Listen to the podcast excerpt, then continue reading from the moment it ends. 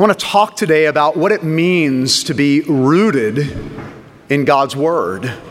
Our text today will be 2 Timothy chapter 3 verses 14 through 17. A recent survey taken 81% of Christians in the church identified the months of June, July, and August as the driest months spiritually.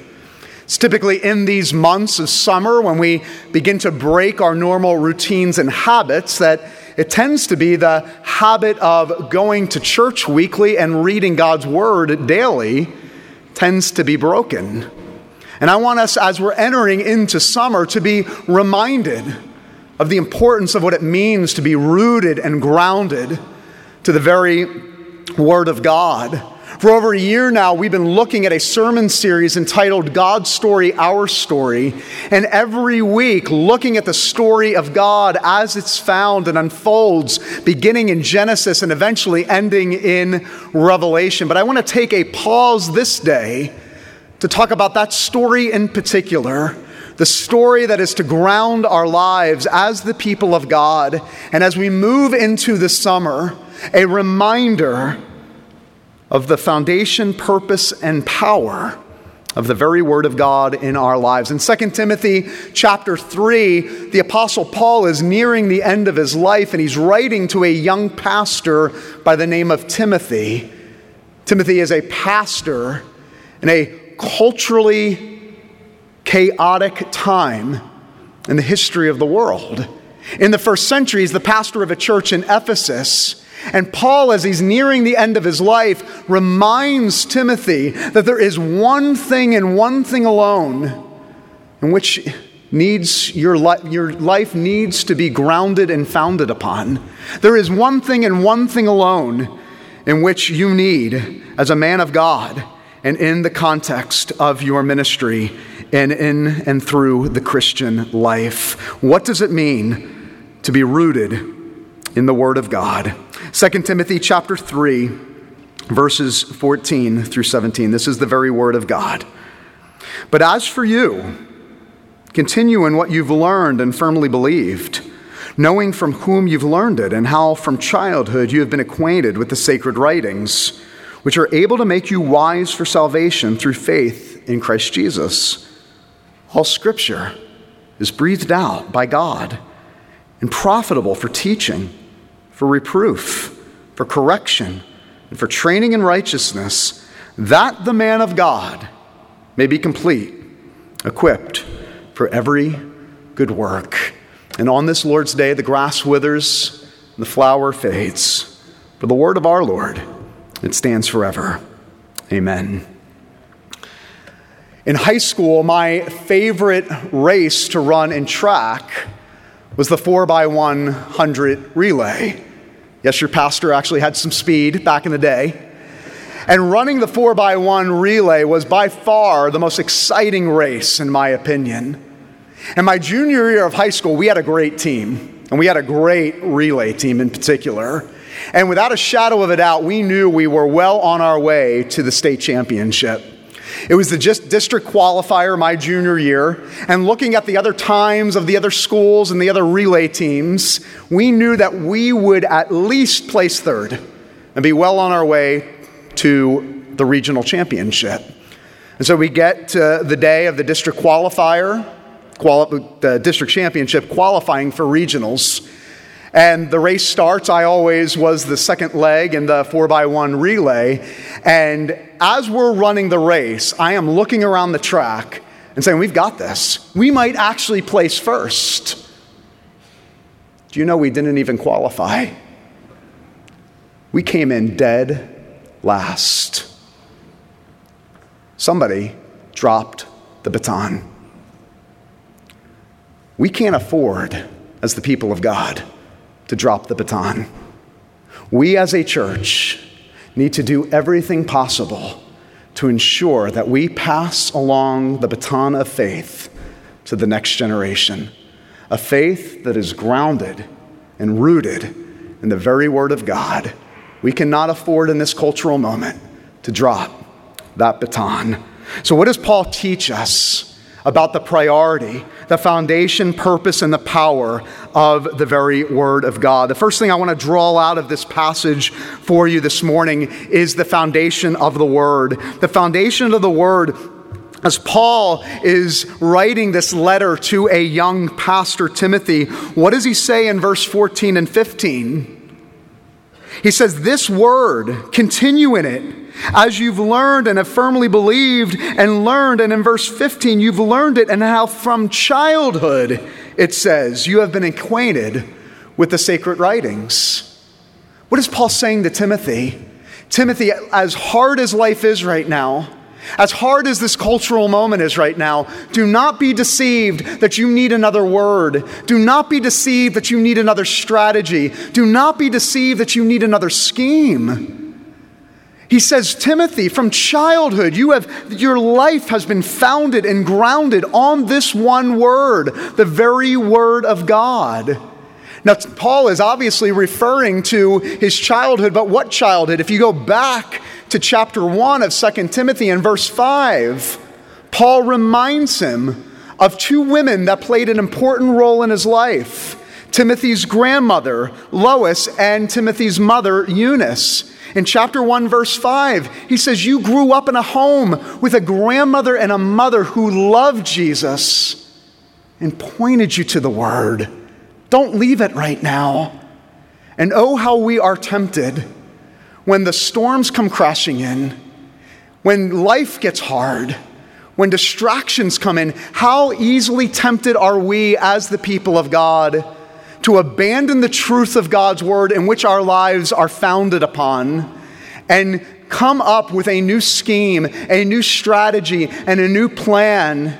And it is my prayer this morning that you are reminded again that regardless of how difficult life is, regardless of how challenging this cultural moment is, we don't need another plan. We don't need another strategy as the people of God. We need to be reminded that there is one, as we sang earlier, one and only one firm foundation. Parents and grandparents, what are we doing to lay this foundation in the lives of our children and our children's children? We teach them how to brush their teeth. We teach them how to go to the bathroom. Are we teaching them how to read and open up God's Word on a regular basis? That there is only one rule of faith and practice in which they are to live their lives, founded and grounded on the Word of God.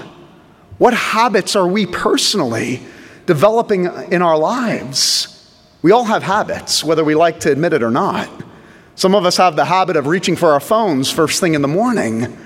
When was the last time we practiced the habit of digging deep into God's Word, saying it is God's Word alone that is the foundation of my life? Reading daily, meditating on God's Word, reading God's Word on a regular basis, realizing there is only one firm foundation in my life. We want to be a church passes on this great legacy of faith as it's found in God's Word, so that we have parents and grandparents. Whether your house is full right now, you're an empty nester, or maybe you never had children, you can see week after week that we have more children here than you know what to do with. These are your children. What are you doing as a church to invest in the next generation, to raise up children that love God's word more than anything else? In this world. We need to be reminded as the people of God that we have one firm foundation, the foundation of the very Word of God. The second thing I want to draw out of this passage from Paul is the purpose of the Word. You know, we often read the scriptures, we read the Word of God, and we wonder, what is this all about? There might be some of you here today, or maybe watching at home, you're new to the faith, and you, you get through Genesis and Exodus, and you get to books like Leviticus and Numbers, and you're absolutely lost. You read all of the stories and you forget the names of the kings and the prophets and the patriarchs and the judges and the priests, and you wonder, you're absolutely lost as you're navigating through all of the stories. But Paul does something so helpful for us. The second half of verse 15, he tells us what the purpose of the scripture is. In verse 15, He says, From a childhood you have been acquainted with the sacred writings, which are able to make you wise for salvation in faith in Jesus Christ. There it is. The purpose of the Word of God is to point you to Jesus Christ. The purpose of the Word of God is that you would understand the story of salvation from beginning to end, so that we don't have to be lost as we're navigating the Word of God. That from the very beginning, we read about a God who created us in His image, but then we read quickly in the Scriptures of image bearers who resist wanting to live under the authority of God, and we rebel against God in the fall, but that God does everything possible to promise his people from one generation to the next that he will not stop, that he will be relentless in his pursuit. And all of the promises in the Old Testament point to a future salvation, a future rescuer and when we get to the New Testament, we read about the fulfillment of all of the promises. Yes, the one story of the Bible is to ultimately point us to Jesus Christ. You see, we need to understand that the purpose and the main character of Scripture is not us. We are not the main theme of Scripture. But the main character of Scripture is Jesus Christ. And you should be reading the Word of God from beginning to end, looking for Jesus as He's promised in the Old Testament and as His promises are fulfilled in the New Testament. Paul says this is the purpose to make you wise for salvation in Jesus Christ. Asking yourselves in study of God's word, what is God telling me about his commitment to rescue me and save me and sanctify me and sustain me?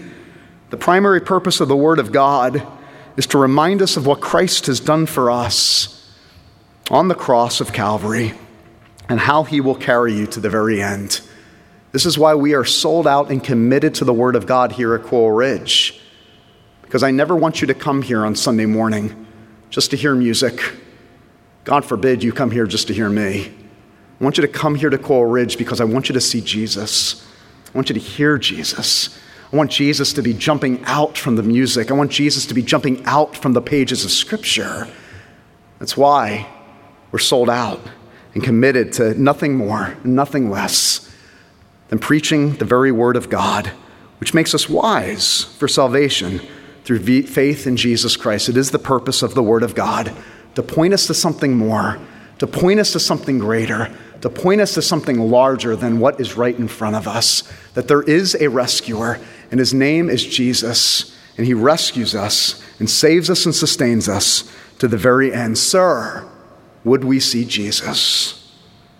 Third, we not only are reminded by Paul about the foundation of the Word of God, not only reminded of the purpose of the Word of God, but we're thirdly reminded by Paul of the power, the very power of the Word of God. In verse 16 and 17, Paul makes a quite audacious statement. He says, All scripture, all means all. And he says, All scripture is breathed out by God this is what theologians have called the inspiration of the scriptures. We do not believe that the, that the Bible is merely a book of antiquity. We do not believe that the book, uh, the Bible is just simply a book full of stories. We do not believe that the Bible is made up of words of mere mortals. We don't even believe that the Bible contains the Word of God. A very important distinction. We believe that the Bible is literally the Word of God, inspired by the Holy Spirit, that it is infallible, it is inerrant.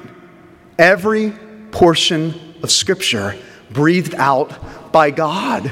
That is what makes the Word of God so powerful because it is the very Word of God.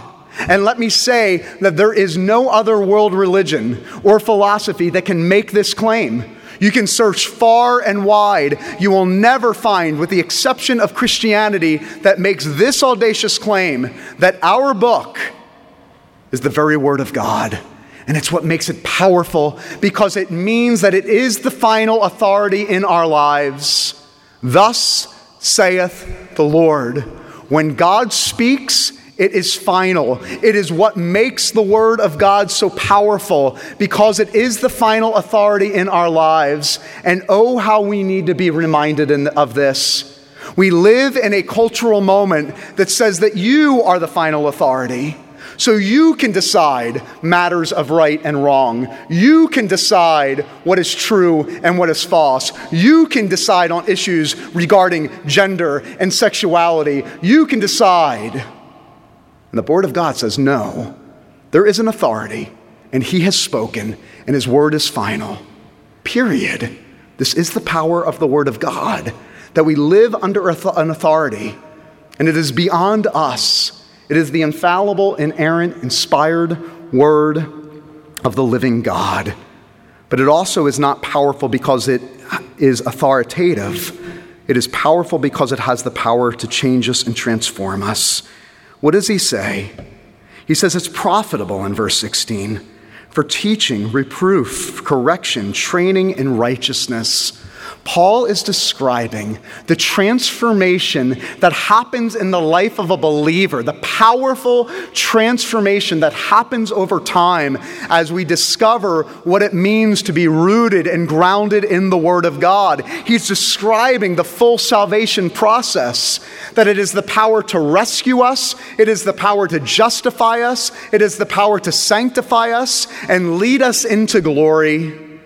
This is the power of the Word of God, the power to call us out of death and into life, the power to that at one point we were blind, but now we see. It has the power alone to rescue and to save. How?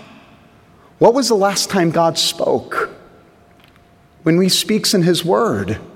When do we see God speaking in the Bible? We see God speaking all throughout the prophets. He speaks life into people all throughout the Old Testament and all throughout the prophets. God speaks to them and brings life out of death. But where's the first time we see it in the Bible? We see it in the story of creation. In the story of creation, in the abyss, in the darkness, in the midst of nothing, it says that God speaks and there is life. That is the power of the Word of God. And when we are saved and when we are rescued, it is the very Word of God speaking to our weary souls. And just as God brought life out of death and creation, when the Word of God speaks to you and maybe speaking to you for the first time this morning, it has the power to bring death, life, out of death. You see, the Bible doesn't tell us that we're sick. The Bible tells us that we are dead in our sins and our transgressions, and that we have nothing by our own power to rescue and save ourselves. In fact, it says we have no hope of being saved and being brought from death to life apart from the Word that was made flesh, Jesus Christ Himself. You see, if you've ever wondered what is this story of God about, if you've ever wondered what is the Word of God about, it is about this incredible story of God ultimately coming down in the person of Jesus Christ and suffering the death that you should have suffered and taking our sin and our shame and our transgressions that lead to death and not even being spared by God the Father so that your life would be spared forever. Do you know that God? Do you know that story? Maybe you've rejected the Bible and maybe you have written off God, and I want to ask you have you ever considered what you've written off? Have you ever actually considered what you've rejected? How could you ever reject a story like this? How could you ever reject such a great salvation? Because Paul, the same Paul that writes to Timothy, makes this promise. If you simply confess with your mouth that Jesus is Lord and believe it in your heart that God raised him from the dead, you will be saved. Through Jesus, the Word made flesh, you can be brought from death to life.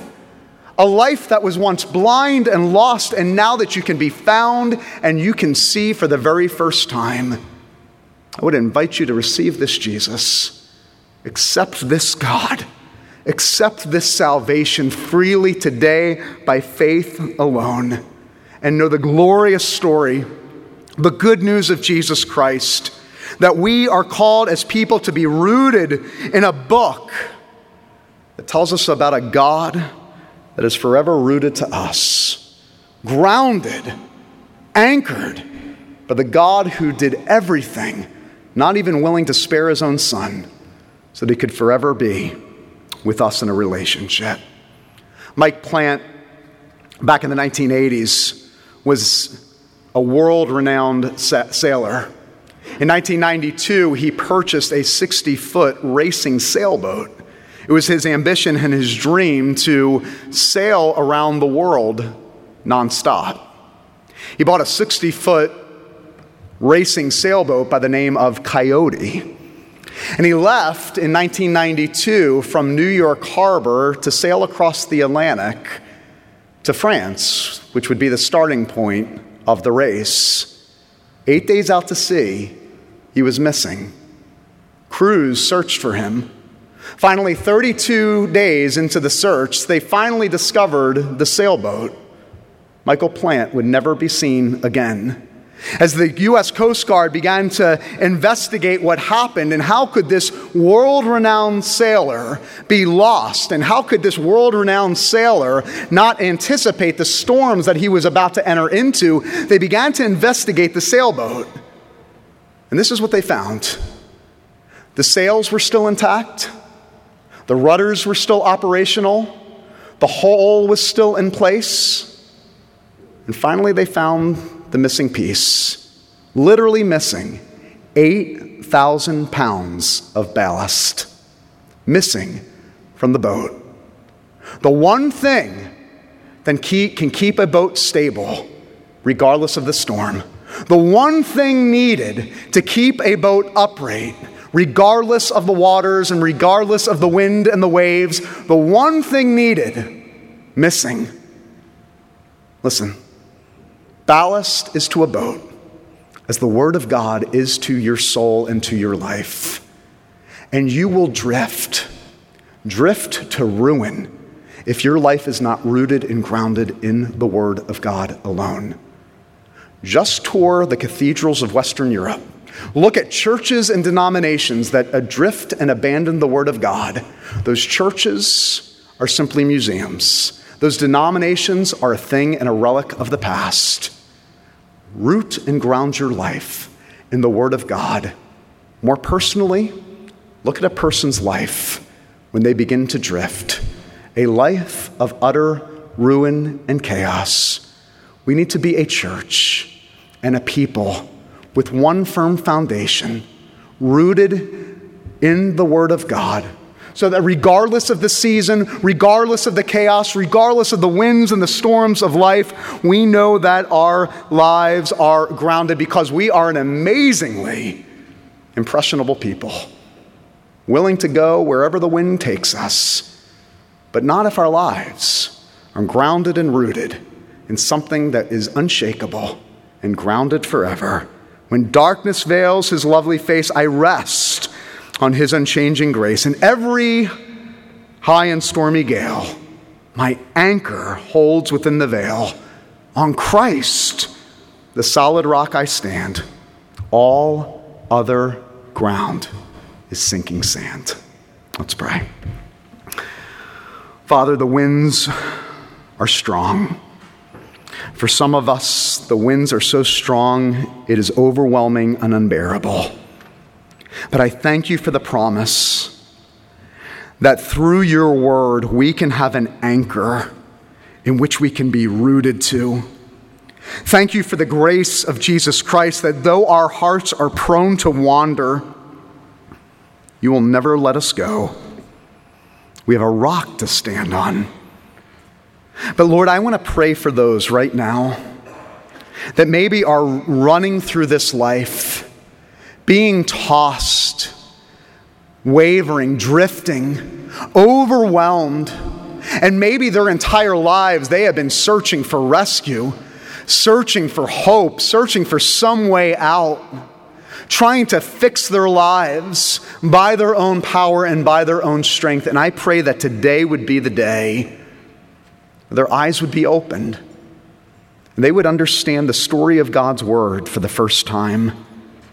That's the story of God coming down to rescue them, to do for them what they could never do for themselves. And that they would cry out to you right here at Coral Ridge or maybe watching at home and say, Jesus, I need your salvation. Jesus, I need your rescue. Would you forgive me of my sins and cleanse me, save me, make me new, change me, and transform me forever? I wanted to be, I want to be rooted. I need to be rooted and grounded. And I pray that I be rooted and grounded to you as I discover this great and glorious message in your word. Would you change me and transform me? Today I become a child, a follower of Jesus Christ. For those that know Jesus this morning, I pray that you would fill us with grace and wisdom.